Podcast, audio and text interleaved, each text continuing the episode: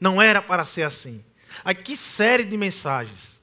Que série de mensagens maravilhosas. Aí eu fui assistir as outras que eu tinha, a, a, a, não tinha assistido, do pastor Paulo, e, e, fui ver a série de mensagens e fui participar da série de mensagens aqui nos últimos domingos agora. E que série de mensagens maravilhosas. Eu, eu não sei vocês, mas a cada domingo que eu, eu saía daqui, eu saía com o sentimento de que, como Deus me ama, como Deus cuida de mim, como Deus zela a minha vida, como Deus fala no meu coração. A cada domingo era como se Deus estivesse aqui falando do púlpito para o meu coração. Arthur, cuidado. Arthur, se alinhe comigo. Arthur, nem todas as áreas estão alinhadas comigo e você precisa alinhar comigo a sua vida. Arthur, presta atenção. Não permita que o pecado lhe controle. Você é livre do pecado. Eu já te dei liberdade. E, e a cada domingo eu, eu me sentia mais amado por Deus. Um Deus que me zela. Um Deus que guarda a minha vida. Um Deus que faz questão de me lembrar de domingo a domingo quem eu sou. Como Ele cuida de mim. Como Ele trata a minha vida. Como Ele me cerca. E sabe o que é mais, o que mais nos intriga? É, é que como falar de pecado provoca um sentimento como esse. Porque a série nós estamos falando de pecado. Nós estamos falando da luta do pecado, da, da, da, da maldade que é o pecado, da, do que o pecado nos faz, como ele nos distancia de Deus, como ele é perigoso, como ele é nocivo para a nossa vida. Mas como uma série que fala de pecado produz no meu coração, e certamente produziu no coração do meu irmão, eh, esse pensamento de cuidado de Deus, de zelo de Deus, de, de, de um Deus que ama, de um Deus que cuida. Você sabe qual é a resposta? A resposta é que é a graça de Deus. É a graça que traz esse sentimento para nós. Para aqueles que já tiveram a experiência de ser preenchido com a graça, para aqueles que já tiveram um encontro com a graça do Senhor, sabe, que vem de Deus, que se manifesta na cruz, que é revelado a nós por meio do evangelho, para esses o pecado ele sempre vai ter um destino diferente. Para esses que foram abraçados pela, igre... pela graça de Deus, o pecado sempre vai desaguar na graça. O pecado não chama outro pecado, mas o pecado nos deságua na graça, nos lembra da graça, porque toda vez que caímos em pecado, o Espírito Santo que está em nós faz nos lembrar do que Cristo conquistou na cruz do Calvário, do que Jesus fez na cruz do Calvário por nós, de que somos limpos do pecado, de que somos libertos do pecado, de que somos livres para viver a santidade que Deus preparou para nós. Portanto, todas as vezes que nós caímos do pecado, nós nos lembramos e o Espírito Santo faz questão de nos lembrar: vocês são filhos da graça. Vocês são da graça. Vocês pertencem à graça e não ao pecado. Vocês são escravos da graça, mas não mais do pecado. Mas a pergunta é que, por mais que devia ser assim, na prática, muitas vezes não é. Nas séries de mensagem que pregamos aqui na igreja, certamente a, a, o resultado das séries de mensagem, é, é, ela, elas, essas séries elas fazem um encontro da igreja com a equipe pastoral. Ao final de cada série, ou durante cada série de mensagens, é, é, é, notório, a gente nota que a igreja se aproxima mais da equipe pastoral. A igreja se aproxima mais de uma conversa com o pastor. E durante a série não era para ser assim, não foi diferente. Muitos irmãos, jovens irmãos, nos procuraram para conversar, para falar sobre o pecado, para falar aquilo que tem entristecido o coração deles, para falar aquilo que tem conseguido escravizar no coração deles falar sobre pecado. E muitos que me procuraram, ah, geralmente a conversa é: ah, eu não consigo, pastor, eu, eu, eu não tenho forças, pastor, eu, eu, eu acho que eu não nasci de novo, eu não nasci para isso, eu acho que essa coisa de seguir a Jesus, de seguir o Evangelho é demais para mim, e, e eu não consigo, eu não posso, eu não tenho forças. E sempre eu pergunto para a pessoa, no final, eu sempre pergunto: como é que anda a sua relação com a graça? Como é que você tem se relacionado com a graça? Me conta um pouco como é seu dia. Como é que você se levanta em casa, você acorda? Me conta a sua agenda. Me fala um pouco de como é seu dia. E sabe o que acontece em 99% dos casos? O dia dessa pessoa não tem Bíblia, não tem oração, não tem relação com a graça, não tem relacionamento com Jesus. E essa pessoa acha que a transformação da vida dela, a mudança de caráter, a transformação no coração dela, acontece por osmose. Acontece num passo de mágica. De repente, um sussurro, um vento espiritual, e muda a mente, muda o coração. Mas não é assim. Não é assim. A relação com a cultura do reino, a, o crescimento na cultura do reino, compreender a cultura do reino de Deus, crescer na cultura do reino de Deus, requer tempo e requer esforço. Requer uma relação constante com a, com a graça, uma, uma pedagogia com a graça, um ensino com a, com a graça. Não faltar as aulas da graça. Isso muda nossas vidas. Isso muda a, a, a, o, nosso, o nosso coração. Pastor Israel Belo de Azevedo, citando um pastor do século XIX, do início do século XIX, John Angel James, é, ele escreve um livro chamado Progresso do Cristão, ou o Cristão Progredindo na sua caminhada. Ele escreve algo, parte do livro, que é muito forte, mas nos traz uma reflexão poderosa. Ele diz assim: porque tantos que professam a fé cristã não progridem espiritualmente e nem fazem qualquer esforço para crescer na graça. Por quê? Porque não estão interessados nisso. Ser contado entre os cristãos é todo o seu desejo, mas passar de um grau de santidade para outro, crescer em graça não é parte do seu desejo. É possível alguém ser cristão e não ter o desejo de crescer em graça? Não, e não, repito, não. Se você não está preocupado em crescer na graça, não há graça em você. Você é um pedaço de madeira morta, não um ramo vivo. Você é um cadáver espiritual, não um ser vivo. Nesse estado não há crescimento, porque as coisas mortas não crescem mais. É forte. É dura a palavra. Mas o que o pastor James está dizendo é que ele não consegue compreender como alguém alcançado pela graça, como alguém que tem a experiência de nascer de novo por meio da graça, não queira mais se relacionar com a graça, não queira mais andar na graça, não queira mais aprender com a graça. Para ele é difícil caber na cabeça, mas você sabe qual é o grande problema? Porque os pecados não têm, às vezes, desaguado no oceano da graça, porque muitos cristãos ficam nessa vida tímida, infantil da fé, sem se desenvolver, sem amadurecer, sem crescer, sem criar corpo espiritual, mental, para enfrentar o pecado, porque há uma, um, entendimento, um entendimento errado com relação à graça nós precisamos da graça pela qual nós somos salvos. É por meio da graça que nós somos salvos. Mas também nós precisamos da graça pela qual nós vivemos. É por meio da graça que nós somos transformados. Entenda uma coisa: Deus não deu a graça, a salvação, apenas para nos salvar. A graça ela não é um instrumento de Deus para nos salvar apenas. A graça é um instrumento de Deus para nos transformar, para moldar o nosso caráter, para forjar um novo caráter, para mudar, para transformar o nosso coração e a nossa mente.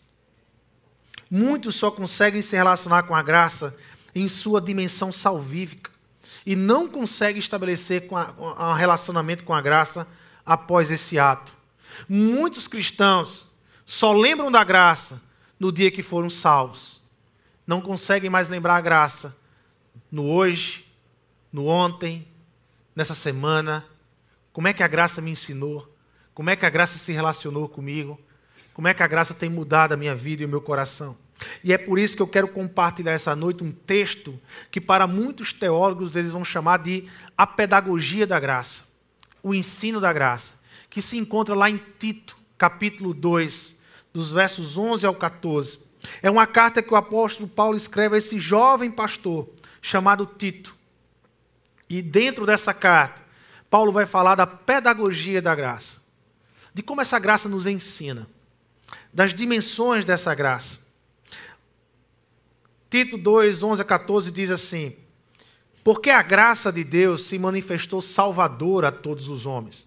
Ela, a graça, nos ensina a renunciar à impiedade e às paixões mundanas, e a viver de maneira sensata, justa e piedosa nesta era presente. Enquanto aguardamos a bendita esperança, a gloriosa manifestação de nosso grande Deus e Salvador, Jesus Cristo, ela se entregou por nós, ele se entregou por nós, a fim de nos remir de toda maldade e purificar para si mesmo um povo particularmente seu, dedicado à prática de boas obras. Senhor Deus e Pai, nos ensina nesse texto esta noite, ilumina nossa mente, toma conta do nosso coração, para que a tua palavra seja operosa em nossas vidas. É em teu nome, Jesus, que eu oro e te agradeço. Amém. Meus irmãos, a graça, ela tem três dimensões. A graça, ela atua em três dimensões na vida de um cristão. Ela atua, ela é soteriológica. A graça ela se manifesta salvadora. Um dia eu e você fomos apresentados à graça do Senhor. Um dia a graça de Deus chegou até nós e nos salvou por meio da graça. Ela então é salvadora. Mas a graça também ela tem uma outra dimensão. Ela é pedagógica. Ela ensina os salvos a viverem como salvos. E também a graça, ela é eclesiológica, ela é missional, ela é igreja, ela determina a missão da igreja, formando a igreja. Uma vez que a graça chega até nós, nós queremos alcançar os outros com ela. Nós queremos ir lá para fora apresentar a graça. Portanto, a graça ela é salvadora, a graça ela é pedagógica e a graça ela é missional. E ela atua nesses três campos, nessas três dimensões. Ela atua no coração daquele que é o alcançado por ela. Então, nosso primeiro ponto aqui no texto é que a graça ela é salvadora. A graça de ser feliz e não se sentir feliz. Paulo vai dizer, porque a graça de Deus se manifestou salvadora a todos os homens, a todos os homens. A pergunta aqui não é o que se manifestou, mas quem se manifestou. Quem é a graça que se manifestou a todos os homens?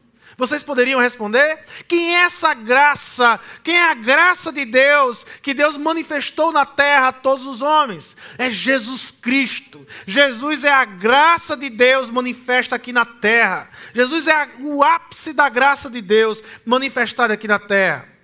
Escute bem: o cristianismo começa com um Deus pessoal e encarnado que decide se relacionar com a sua criação. Cristianismo é a história de um Deus pessoal que decide se encarnar e se relacionar com a sua criação. E sabe de uma coisa? Ainda não mudou. Até hoje, cristianismo é isso. O que é que eu quero dizer? Ser cristão, o que caracteriza alguém como cristão, não é participar do discipular, da nossa escola bíblica a todas as quartas. Apesar que é necessário você estudar a Bíblia, apesar que é necessário você aprender mais de Deus, crescer na graça, crescer no conhecimento da graça, é necessário na sua vida, mas isso não lhe caracteriza como cristão. Ser cristão não é estar aqui de domingo a domingo participando de um culto como esse, apesar de que ser necessário participar de um culto como esse, apesar que é necessário termos comunhão como irmãos em Cristo, participar de uma comunidade, ouvir a palavra de Deus, sair encorajado com a palavra de Deus, mas necessariamente isso não lhe caracteriza como cristão. É bem possível que você possa participar de um culto como esse e não ser cristão. O que caracteriza alguém em ser cristão é se relacionar com Jesus. É o relacionamento com Jesus. Ser cristão é todo aquele que decide uma relação com Jesus. É todo aquele que busca Jesus, que se relaciona com Jesus, que se entrega a Jesus, que aprende de Jesus, que busca o Senhor, que está com os olhos na graça de Deus em Jesus Cristo. Isso é ser cristão.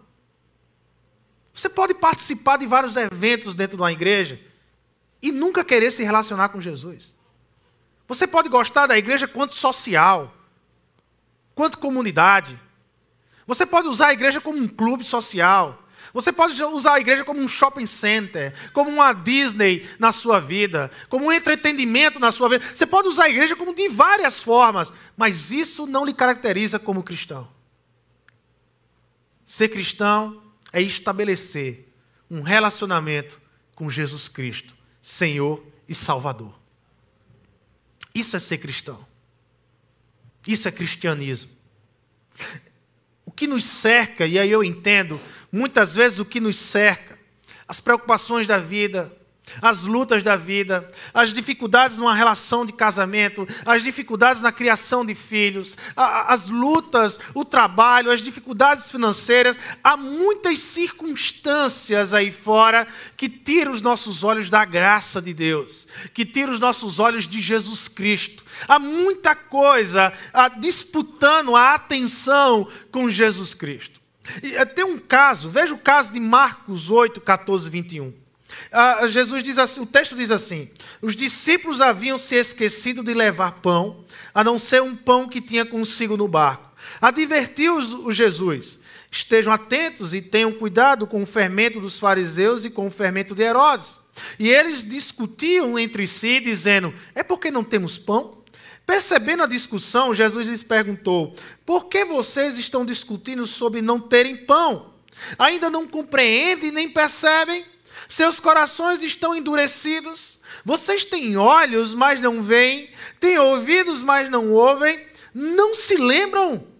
Quando eu parti os cinco pães para os cinco mil, quantos cestos cheios de pedaços vocês recolheram? Doze, responderam eles. E quando eu parti os sete pães para os quatro mil, quantos cestos cheios de pedaços vocês, recolheram? Sete, responderam eles. Então Jesus disse: vocês ainda não entendem? Essa é uma discussão que ocorreu logo depois da multiplicação dos pães. Logo depois da graça de Deus se revelar entre eles. Logo depois da multiplicação dos pães. Se você prosseguir na leitura, chegar até o verso 31, você vai compreender do que Jesus está falando. Jesus está trazendo um ensino para o coração dos seus discípulos, um alerta para o coração dos seus discípulos: olha, cuidado. Cuidado para que o seu coração não seja tomado pelo medo, pelas circunstâncias, pelas possibilidades de poder que Herodes e os fariseus têm de matar vocês, de perseguir vocês em meu nome, de matar vocês. Cuidado, porque se vocês não tiverem cuidado, o medo vai tomar conta do seu coração e vocês vão me abandonar. E aconteceu isso. Pedro abandonou, os discípulos abandonaram Jesus, porque o medo tomou conta do coração. Porque os discípulos, desatentos com a graça, discutiam pão. Eles achavam que o que Jesus estava falando era sobre pão. E Jesus estava dizendo: a graça está entre vocês, eu estou entre vocês, e vocês estão discutindo a falta de pão. Vocês não compreendem. Vocês ainda estão cegos. Vocês ainda estão. É, não, não, não ouvem mais. Vocês estão com um coração insensato. E parece que, passados tanto e tanto tempo, a pergunta inquietante que Jesus faz continua a fazer a muitos discípulos deles, a muitos que estão na igreja. Vocês ainda não entendem? Parece que a, a, a, a, presença de Jesus já não é maravilhosa na vida do cristão. Parece que a gente não para para refletir do que é a graça de Deus em nossas vidas. Eu não sei se você já parou para pensar, mas o que Jesus está dizendo com a graça na sua vida é que nunca mais a morte vai fazer parte da sua vida, meu irmão. Você é eterno, você tem vida eterna em Cristo Jesus. É fechar os olhos aqui e abrir os seus olhos em outro plano, em um novo corpo, num lugar chamado céu. Mas um dia esse céu se romperá aqui na terra. a promessa de Jesus, o fim das últimas coisas, tudo caminha para uma presença eterna com Jesus Cristo e com tantos e tantos outros irmãos que partiram em Cristo Jesus. É uma alegria eterna. O que Jesus conquistou para nós na cruz do Calvário, a nossa liberdade sobre o pecado, a liberdade de viver a santidade com Deus, de viver um relacionamento diferente com Deus, tudo isso que Jesus conquistou para nós, parece que a, a, fica do lado, parece que já não tem mais a nossa atenção, porque a nossa atenção está sobre as circunstâncias da vida. E Jesus parece que está disputando a atenção dos cristãos entre tantas circunstâncias da vida. Meus irmãos, parece que ainda nos dias de hoje, nós estamos conversando sobre pão, sem prestar atenção de que Jesus está falando da presença dEle, da graça dEle, daquilo que Ele se faz presente em nossas vidas. Olha, você não vai encontrar nenhum versículo da Bíblia que diga assim para você: Olhe para as circunstâncias da vida. Olha para o que o mundo produz. Porque vai encher o seu coração de fé e de esperança. Nenhum versículo da Bíblia vai recomendar isso para você. Agora você tem vários e vários textos da Bíblia que diz: olha para Deus, olha para Cristo, e você vai se encher de fé e esperança. O problema é que muitas vezes nós teimamos em não obedecer às Escrituras. O problema é que muitas vezes nós teimamos em não nos relacionar com as Escrituras. Nós teimamos em querer viver uma fé a, a infantil, uma fé nas escuras, sem conhecer o Deus que servimos, sem conhecer o Jesus que servimos, sem conhecer verdadeiramente a graça da qual nos alcançou. E nos perdemos em nossas crises de fé porque produzimos uma fé infantil, muitas vezes. E sabe qual é o destino desse estilo de vida? Longe da graça, longe das Escrituras, longe de Jesus. O destino, o destino desse estilo de vida é a desgraça, é a falta da graça, é justamente a falta dela. E isso acarreta que não é mais a graça que define a minha identidade, mas muitas vezes na vida de muitos cristãos, o que tem definido a identidade já não é mais a graça, mas é o pecado. É a queda que o define, não mais a graça que o alcançou. Porque a graça que o alcançou, ele deixou para trás. E ele tem convivido uma relação com o pecado e não mais com a graça. Não é surpresa que cristãos genuinamente salvos em Cristo desenvolvem sentimentos de aversão à vida cristã. Pessoas que são salvas em Cristo, mas querem abandonar a vida cristã, porque não se relacionam mais com a graça. Talvez um texto do apóstolo Paulo que melhor fala a esse respeito esteja lá em 1 Coríntios, capítulo 6, do verso 9 ao 11, quando Paulo vai dizer: Vocês não sabem que os perversos não herdarão o reino de Deus? Não se deixem enganar, nem imorais, nem idólatras, nem adúlteros, nem homossexuais, passivos ou ativos, nem ladrões, nem avarentos, nem alcoólatras, nem caluniadores, nem trapaceiros herdarão o reino de Deus. Assim foram alguns de vocês. É o que Paulo está dizendo para os coríntios. Assim foram alguns de vocês. Mas vocês foram lavados, foram santificados, foram justificados no nome do nosso Senhor Jesus Cristo e no Espírito de nosso Deus.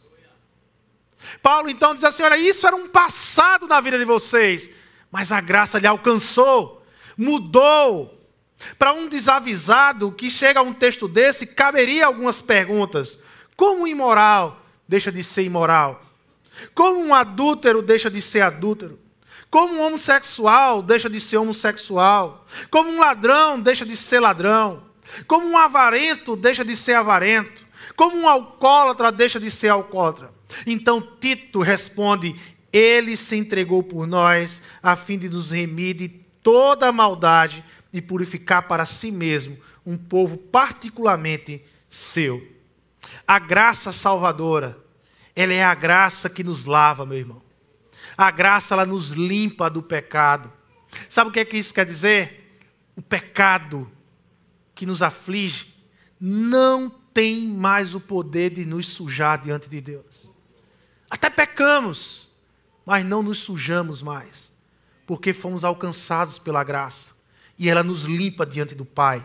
Mas a graça que nos alcançou é a graça que nos santifica, é a graça que nos separa para uma vida nova com Deus. E a graça que nos alcançou é uma graça que nos justifica, é uma graça que apaga a sentença que existia contra nós. Antes da graça chegar em nossas vidas, nós estávamos debaixo de uma sentença eterna, de uma condenação eterna. Mas uma vez que a graça surgiu em nossas vidas, uma vez que a graça, por meio do Evangelho, se revelou para nós, e que por meio da fé nós a recebemos como verdade.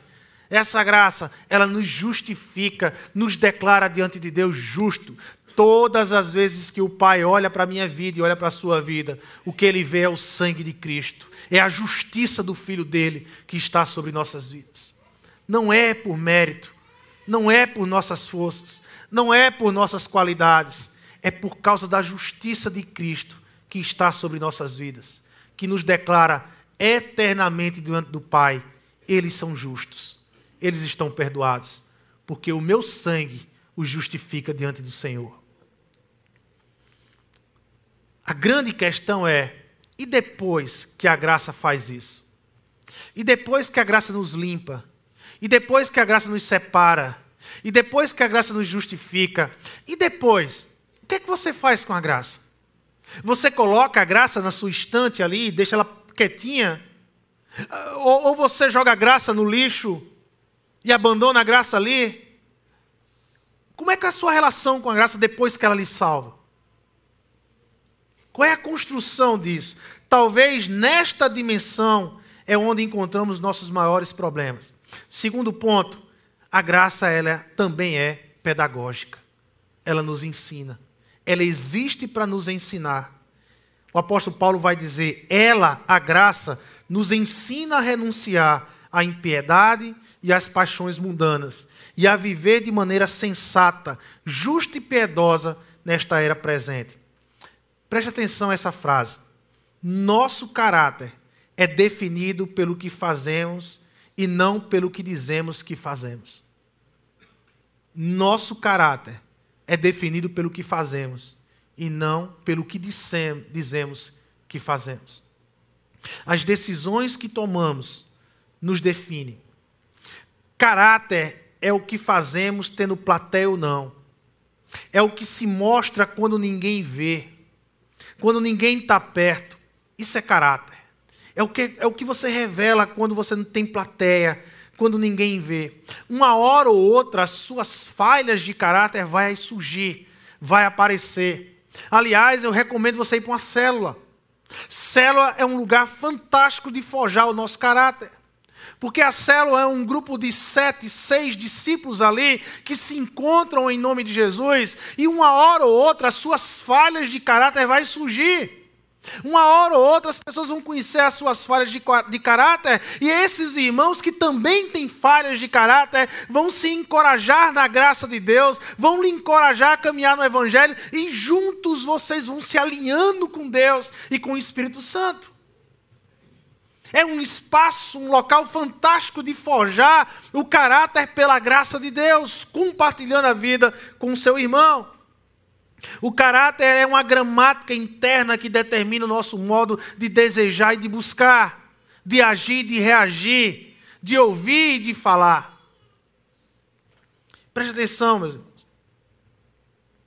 A graça, ela vem para nos educar para que os seus efeitos, que efeitos? Esses que eu falei da graça salvadora. Lava, santifica e justifica. Esses efeitos da graça que nos salva precisam enraizar em nosso caráter. E esses efeitos da graça que nos salva só serão enraizados em nosso caráter se nós estabelecermos uma relação pedagógica com a graça de ensino, de buscar a graça. E aqui há três grandes equívocos a serem evitados em relação à natureza do nosso caráter. Dentro da igreja, há três mentiras sobre caráter, sobre transformação, que precisa ser desmistificada aqui. A primeira mentira, primeiro equívoco. Pensam alguns que recebemos um caráter novo quando nos convertemos. Nesse caso, nada cabe ao cristão fazer apenas converter-se. Primeira mentira, primeiro equívoco que eu percebo nas vidas, às vezes, conversando com muitos cristãos. Quando nós somos salvos, nós somos transformados em pessoas novas. Essa novidade de vida, ela é um selo posto em nós de propriedade divina. É, Deus nos sela com o Espírito Santo. Quando Paulo usa, ele usa esse termo selo, é porque naquela época o selo era a identidade. Eu identificava uma carta pelo selo. O que Paulo está dizendo é que quando a graça chega até nós, Deus nos cela com o Espírito Santo. Nós passamos a ser propriedade de Deus, propriedade exclusiva de Deus. Só que essa graça que nos cela é a mesma graça que propõe uma relação, uma construção, uma caminhada de santidade, um processo, uma caminhada. Uma vez que eu te salvei, agora vem caminhar comigo. O problema é que muitos cristãos não querem caminhar com a graça. Muitos cristãos não querem aprender mais da graça. Muitos cristãos se contentam com a graça que lhe salva e não querem mais a graça que lhe educa, que lhe ensina, que lhe transforma. E esse é o problema. E aí as pessoas acham que o caráter vai ser formado da noite para o dia sem um tempo, sem aprender, sem caminhar, sem se esforçar, não acontece assim, meu irmão. Não acontece assim. Não é um vento espiritual que vai fazer com que você deixe de ser obsceno se você é obsceno.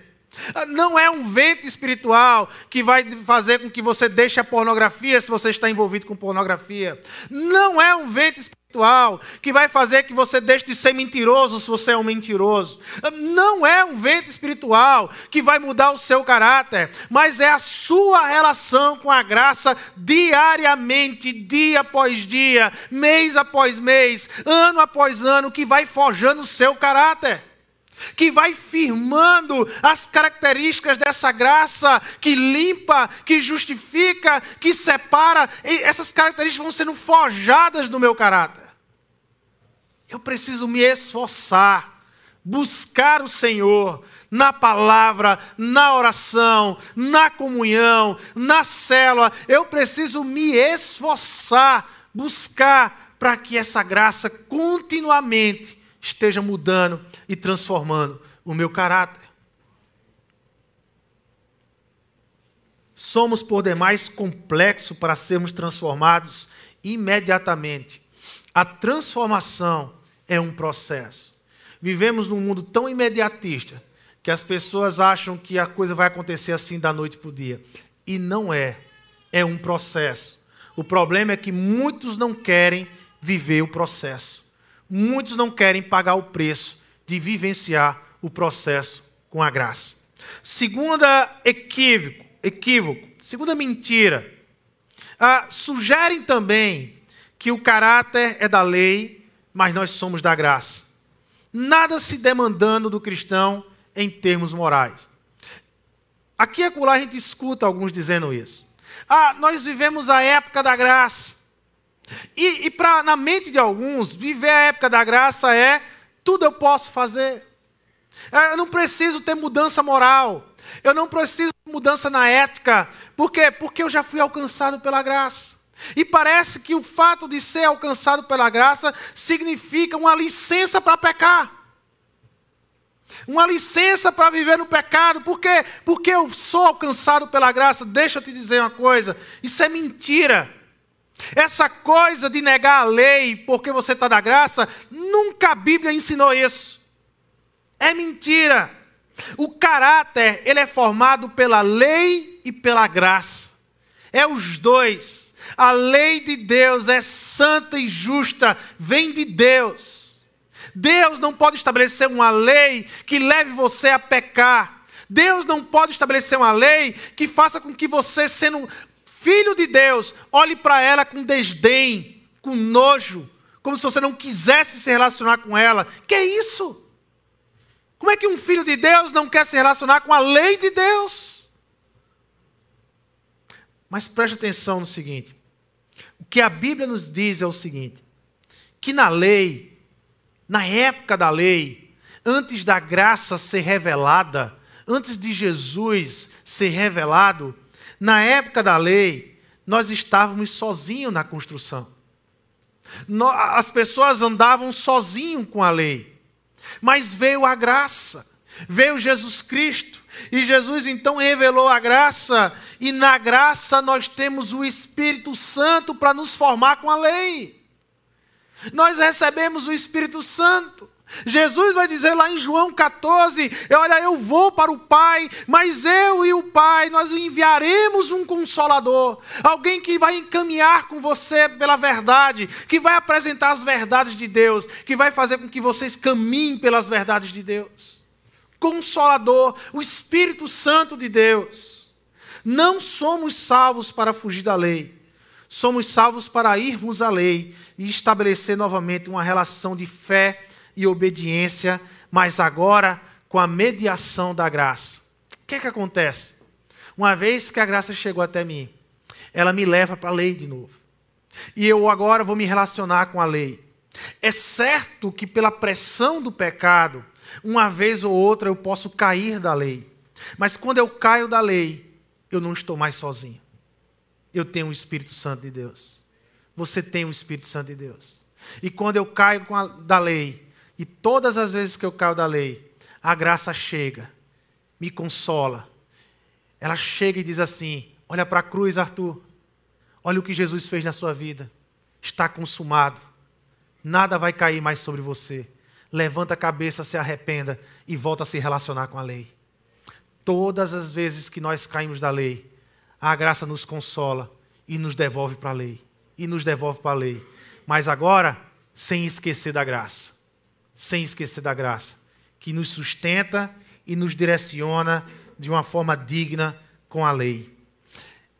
Terceiro e último ensino equivocado é que ensinam outros que o nosso caráter não pode ser mudado.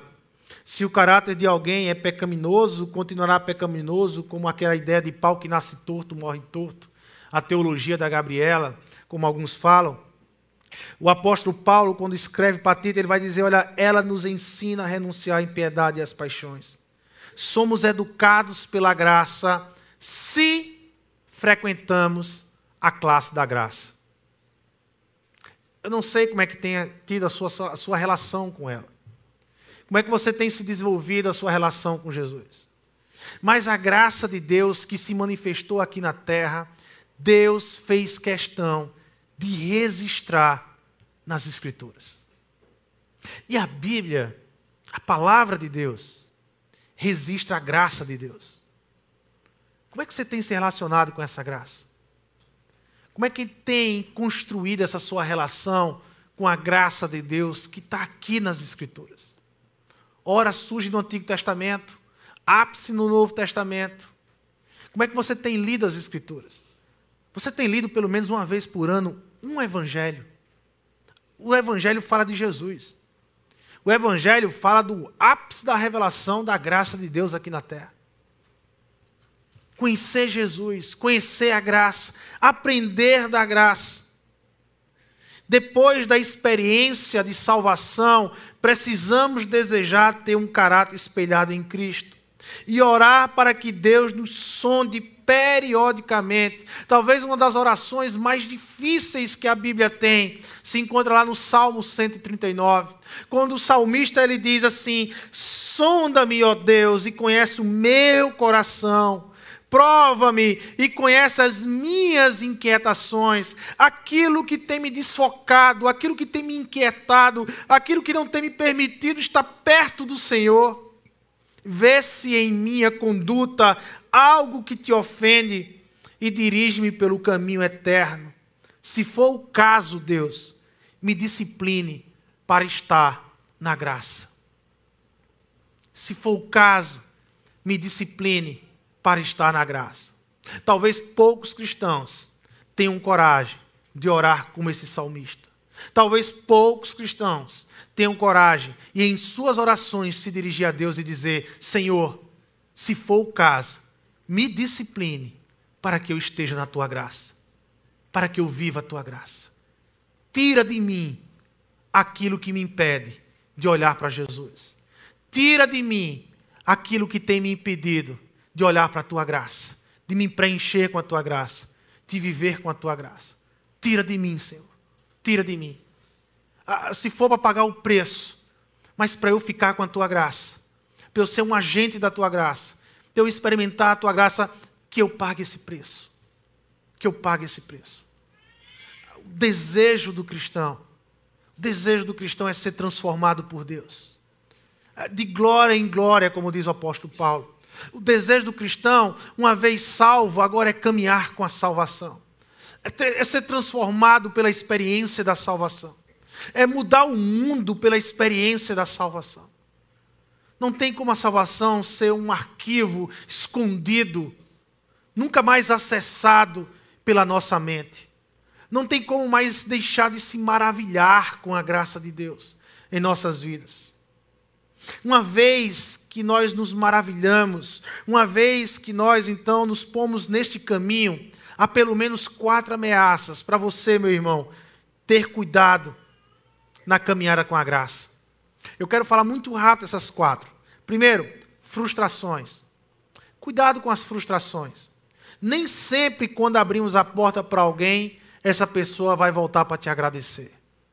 Cuidado com isso. Sabe, a recompensa do bom caráter é que, ela, é que ele nos torna pessoas melhores e torna o mundo melhor. Essa é a recompensa do bom caráter. Essa é a recompensa de ter o caráter formado na graça. Nos torna pessoas melhores e torna o mundo melhor. Cuidado com a amargura. Nós tendemos com o tempo a ficar amargos, a murmurar, a reclamar de tudo, a tudo ver erro, a tudo ver defeito. Cuidado com a amargura. Libere perdão. Não permita que o perdão fuja do teu coração. Lembre-se que você só está aqui porque Deus decidiu perdoar você. Lembre-se que foi de uma ação do seu Deus, do nosso Deus, do nosso Pai, que nos perdoou, que hoje nós somos encontrados como filhos de Deus. Libere, cuidado com amarguras no coração, cuidado com influências. O mau caratismo é contagioso. Evite o mau caráter. Aliás, é uma recomendação bíblica. Lá em 2 Pedro 3,17, 1 Coríntios 15, 33, não se relacione com pessoas de mau caráter. Cuidado com o mau caratismo. Cuidado com aquele que não quer mudar, com aquele que não quer ser transformado. Cuidado com aquele que fica se vitimando, vitimando, vitimando, mas nunca muda, nunca quer crescer, nunca quer caminhar. Cuidado com esse tipo de gente. É contagioso. Cuidado com isso. E por último, cuidado com você mesmo. Talvez o nosso maior inimigo seja nós mesmos. Talvez o meu maior inimigo seja eu mesmo. A Bíblia diz que a, a, a, é, resista ao diabo e ele fugirá de vocês. Mas quando a Bíblia fala da carne, ela diz: fuja do pecado, fuja da tentação, fuja da carne, não resista às tentações, fuja. É interessante. A Bíblia diz que resista ao diabo, mas quando for tentação, quando for carne, fuja, corra, vá embora. Não fique, não brinque com o pecado. Não brinque com a tentação. Você não tem ideia como nós podemos pecar. Como nós podemos inventar mil e uma maneiras de pecar. Cuidado com isso. Com o tempo, alguns de nós vai perdendo o maravilhamento com a graça. Ela se torna corriqueira e não mais extraordinária. Cuidado com isso. Cuidado com isso. Ah, mas a graça tem um terceiro, uma terceira dimensão ela é eclesiológica, ela é missional. Ah, ah, para si mesmo, um povo particularmente seu, dedicado à prática de boas obras. Quando Paulo escreve a Tito, Paulo está falando da graça, da graça verdadeira. E quando é a graça verdadeira, e toda a graça verdadeira nos leva para a igreja. Toda graça nos leva a uma comunidade, a um oceano de graça. Toda graça nos leva a nos encontrar com as histórias da graça que a igreja tem. As histórias de cada um aqui, que se torna um oceano de graça. A graça nos faz desaguar nesse oceano. Nos leva para esse oceano. Por isso que desconfie essa ideia de que eu sou cristão, mas não quero nada com a igreja. Ah, eu sou cristão, mas não quero viver numa comunidade a, a, da, igreja. Eu, eu, é um desegrejado. Não existe. É uma afronta à palavra de Deus. Se uma vez você foi alcançado pela graça, essa graça lhe levará à igreja. Ela lhe levará a uma comunidade da graça. Ela lhe levará a histórias de graça, se encorajar com outras histórias de graça, para depois de se encorajar com essas histórias de graça, você levar a graça para o mundo. Você levar a graça lá para fora.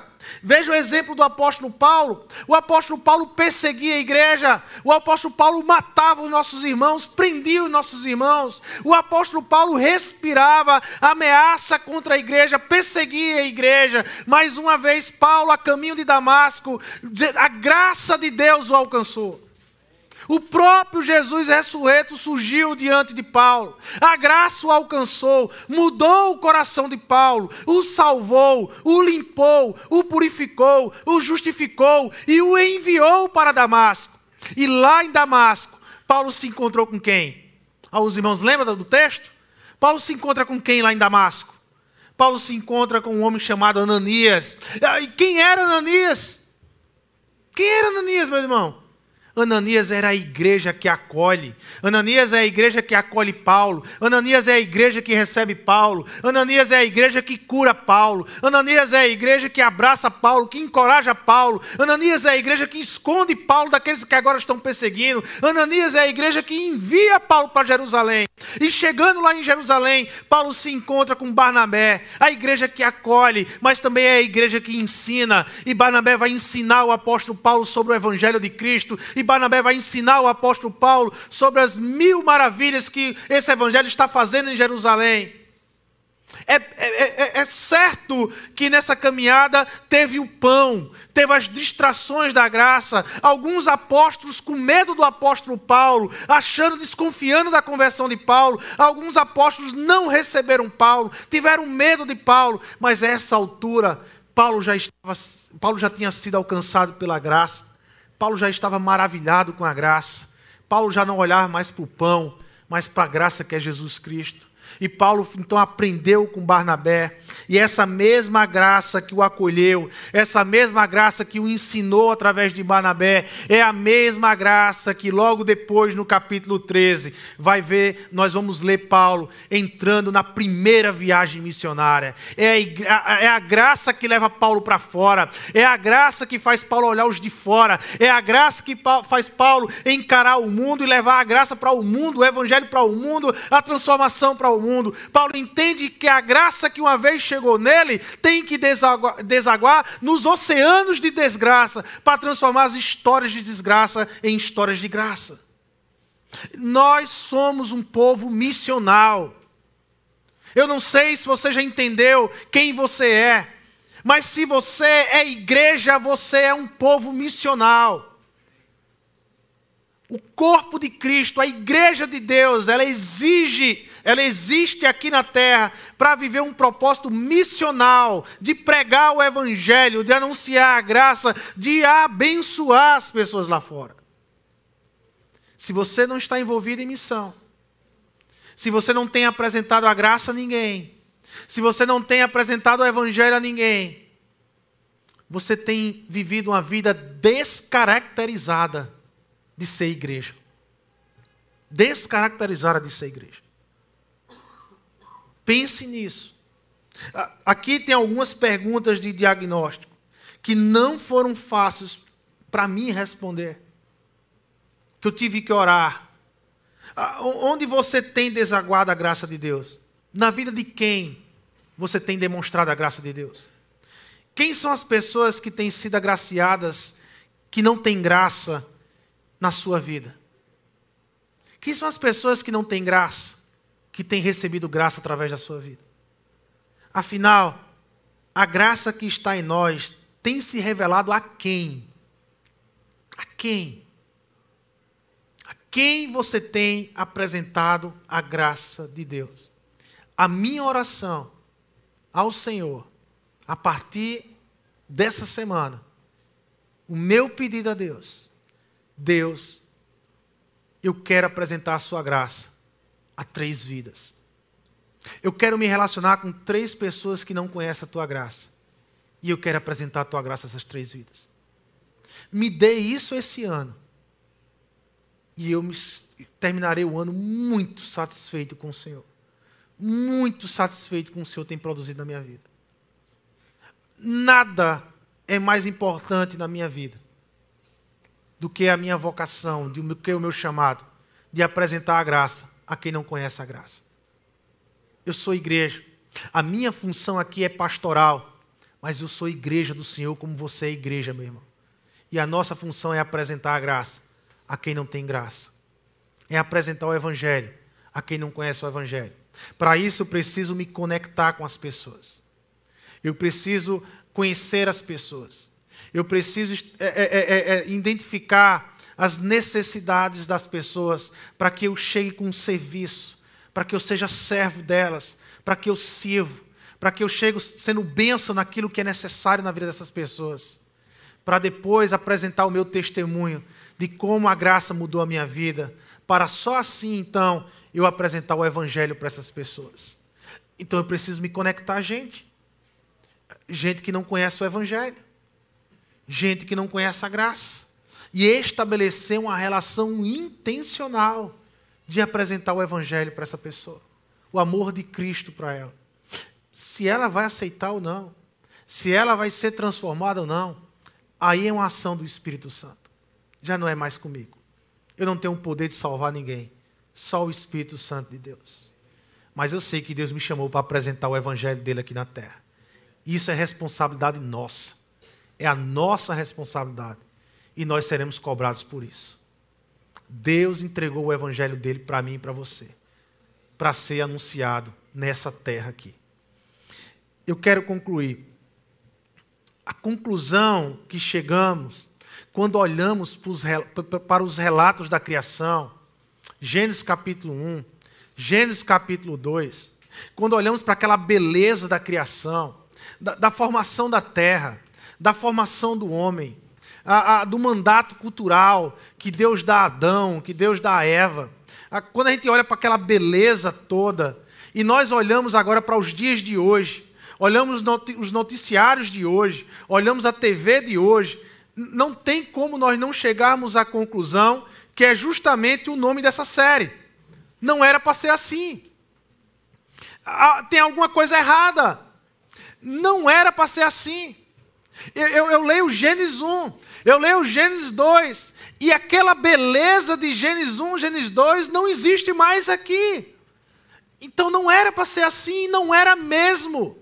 Não era mesmo por causa do pecado que pressiona a criação de Deus, tudo mudou, tudo foi alienado, tudo se distanciou do seu projeto original.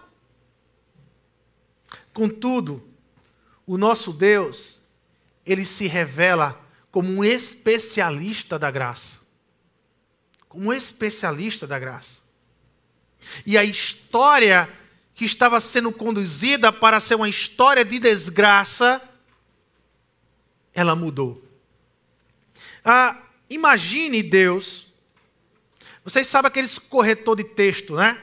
Quando você está escrevendo um texto que você erra o texto e você vai ter que passar aquele corretivo ali, aquele corretor do texto ali, para você escrever o que é certo. Lembra do corretor de texto? Ah, imagine Deus como um corretor de texto. Só que ele é um corretor de histórias. Deus vai corrigindo as histórias. Deus vai corrigindo, e onde há história de desgraça, ele vai transformando e acrescentando história de graça. Foi assim na minha vida, foi assim na sua vida. A, a, a história que estava sendo escrita na sua vida era uma história de desgraça, era uma história longe de Deus. Mas Deus passou, passou o corretivo na sua história e transformou a sua história. Uma história de desgraça para uma história de graça, para uma história perto do coração dele, vivendo com ele, numa relação com ele. E mas só que ele se identificou tanto com a sua história, ele se identificou tanto com a minha história, ele se identificou tanto com a história da humanidade que ele decidiu entrar na história da humanidade, entrar no texto e não apenas ser o autor do texto, mas também ser o protagonista do texto. E em Jesus Cristo, Deus vem para ser o protagonista das nossas histórias. Ele vem para tomar conta das nossas histórias. Ele vem para ser o centro das nossas histórias. E só Ele, só Deus poderia ser ao mesmo tempo o autor e o protagonista das nossas histórias. Agora, com os textos corrigidos, é possível a gente ler uma narrativa diferente. Não é mais a derrota de Adão e Eva que conduzirá a nossa história ao final. Não é mais a derrota de Adão, a rebelião de Adão em Gênesis 3 que está conduzindo a nossa história. Agora é a vitória do segundo Adão, do Adão perfeito, daquele que não negou Deus no deserto, daquele que foi à cruz do Calvário, morreu pelos nossos pecados e ressuscitou ao terceiro dia. É esse que está conduzindo a nossa história.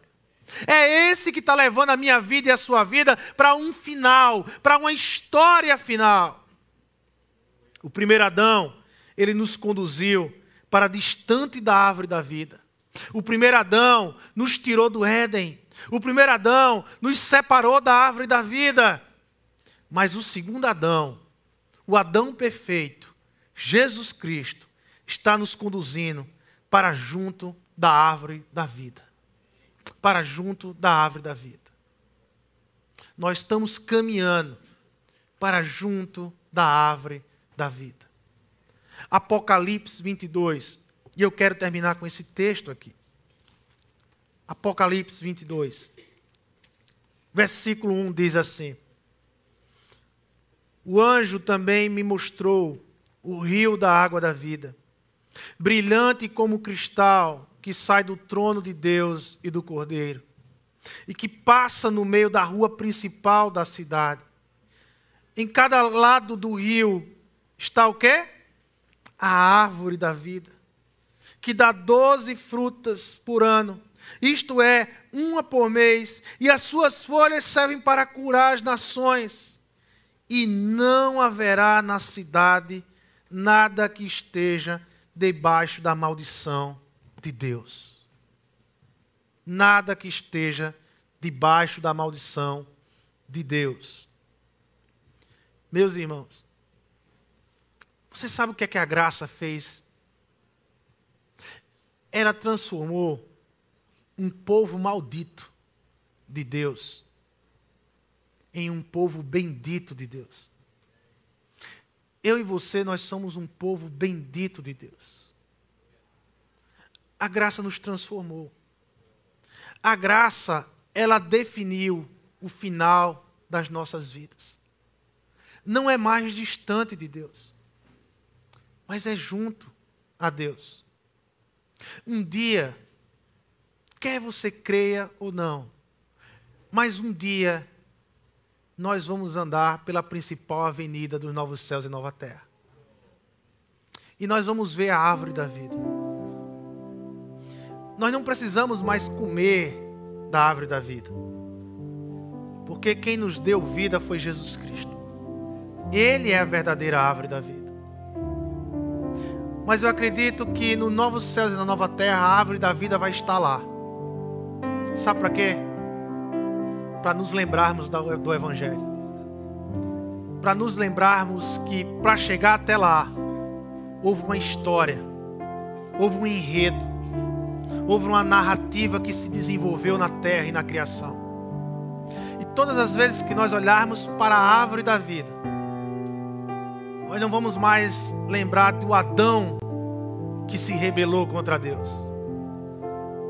Mas nós vamos lembrar do Adão que nos salvou, que morreu na cruz. O perfeito homem que sem pecado se tornou pecado por mim e por você. É essa a lembrança. É esse o final que nos espera. Sabe qual é a minha oração? Eu quero que essa noite vocês saiam desafiados a se envolverem com a graça. Aprendam mais da graça. Estudem mais a graça. Leve a graça para o seu casamento. Sabe, leve a graça para as suas relações, para o seu trabalho, para a escola, para a universidade. Não despreze a graça, não. Faz desprezo com ela, não. Ela está lá, todos os dias, junto de você. Ela quer mudar o seu caráter. Ela quer formar o seu caráter.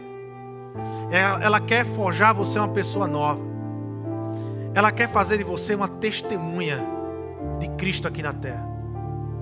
Mas para isso, você, meu irmão, eu, nós precisamos nos esforçar na graça. Buscar vivenciar com a graça. Trazer a graça para a minha vida.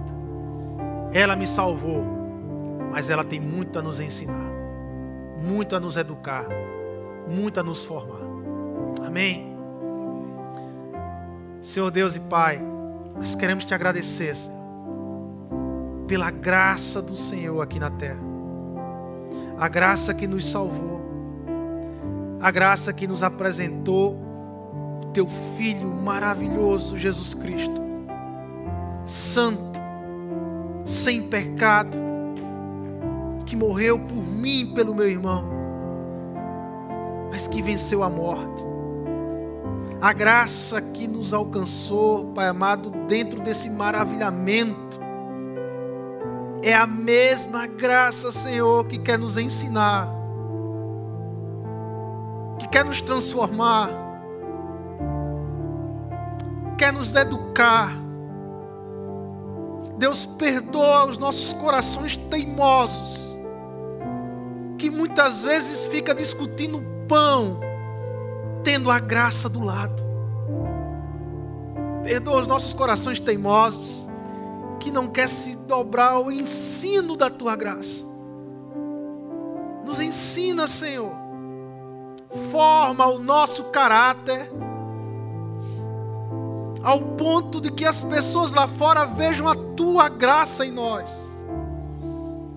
De sermos esse povo missional que aonde andarmos, aonde os nossos pés pisar, Senhor, que ali pise a tua graça, o teu amor. Se revela o Evangelho na maneira que olhamos, na maneira que falamos, na maneira que tratamos as pessoas. Nos dê oportunidades, nos dê vida para falarmos do teu Evangelho, Senhor. Nos faz nos encontrar com vidas em desgraça para apresentarmos a tua graça, para mostrarmos para essa pessoa o que a tua graça fez conosco e pode fazer por ela. Deus nos dê essa alegria esse ano, de apresentarmos a tua graça para aqueles que não te conhecem, para aqueles que não têm. Que o amor de Deus, o Pai, que a graça do nosso Senhor Jesus Cristo, e a comunhão e a consolação que é formada pelo Teu Espírito Santo nos acompanhe em toda a nossa vida. É em Teu nome, Jesus, que nós oramos e te agradecemos. Amém e amém. Irmão, nós vamos louvar. Use essa música como um tempo de oração entre você e Deus. É dia de transformação. É dia de voltar ao começo. É dia de reconstruir. É tempo de voltarmos à graça e construir uma vida nova com ela.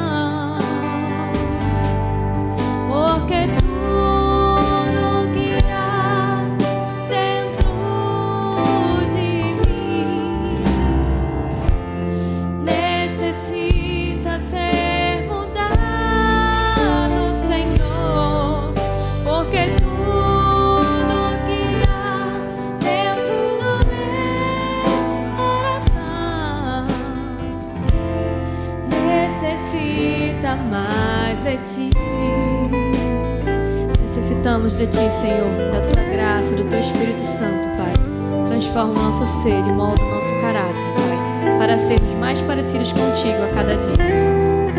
Vamos cantar mais uma vez. Renova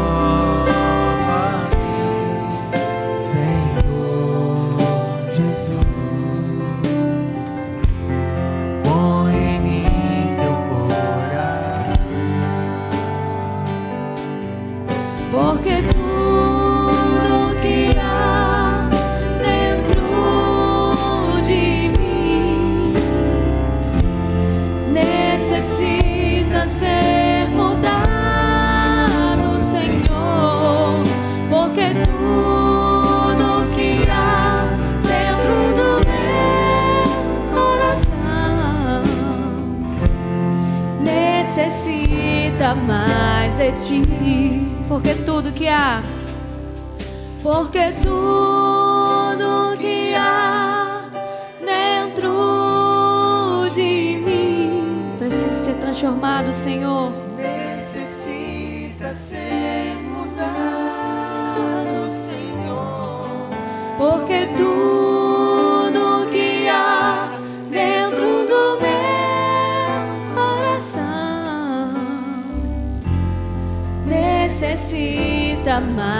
De ti.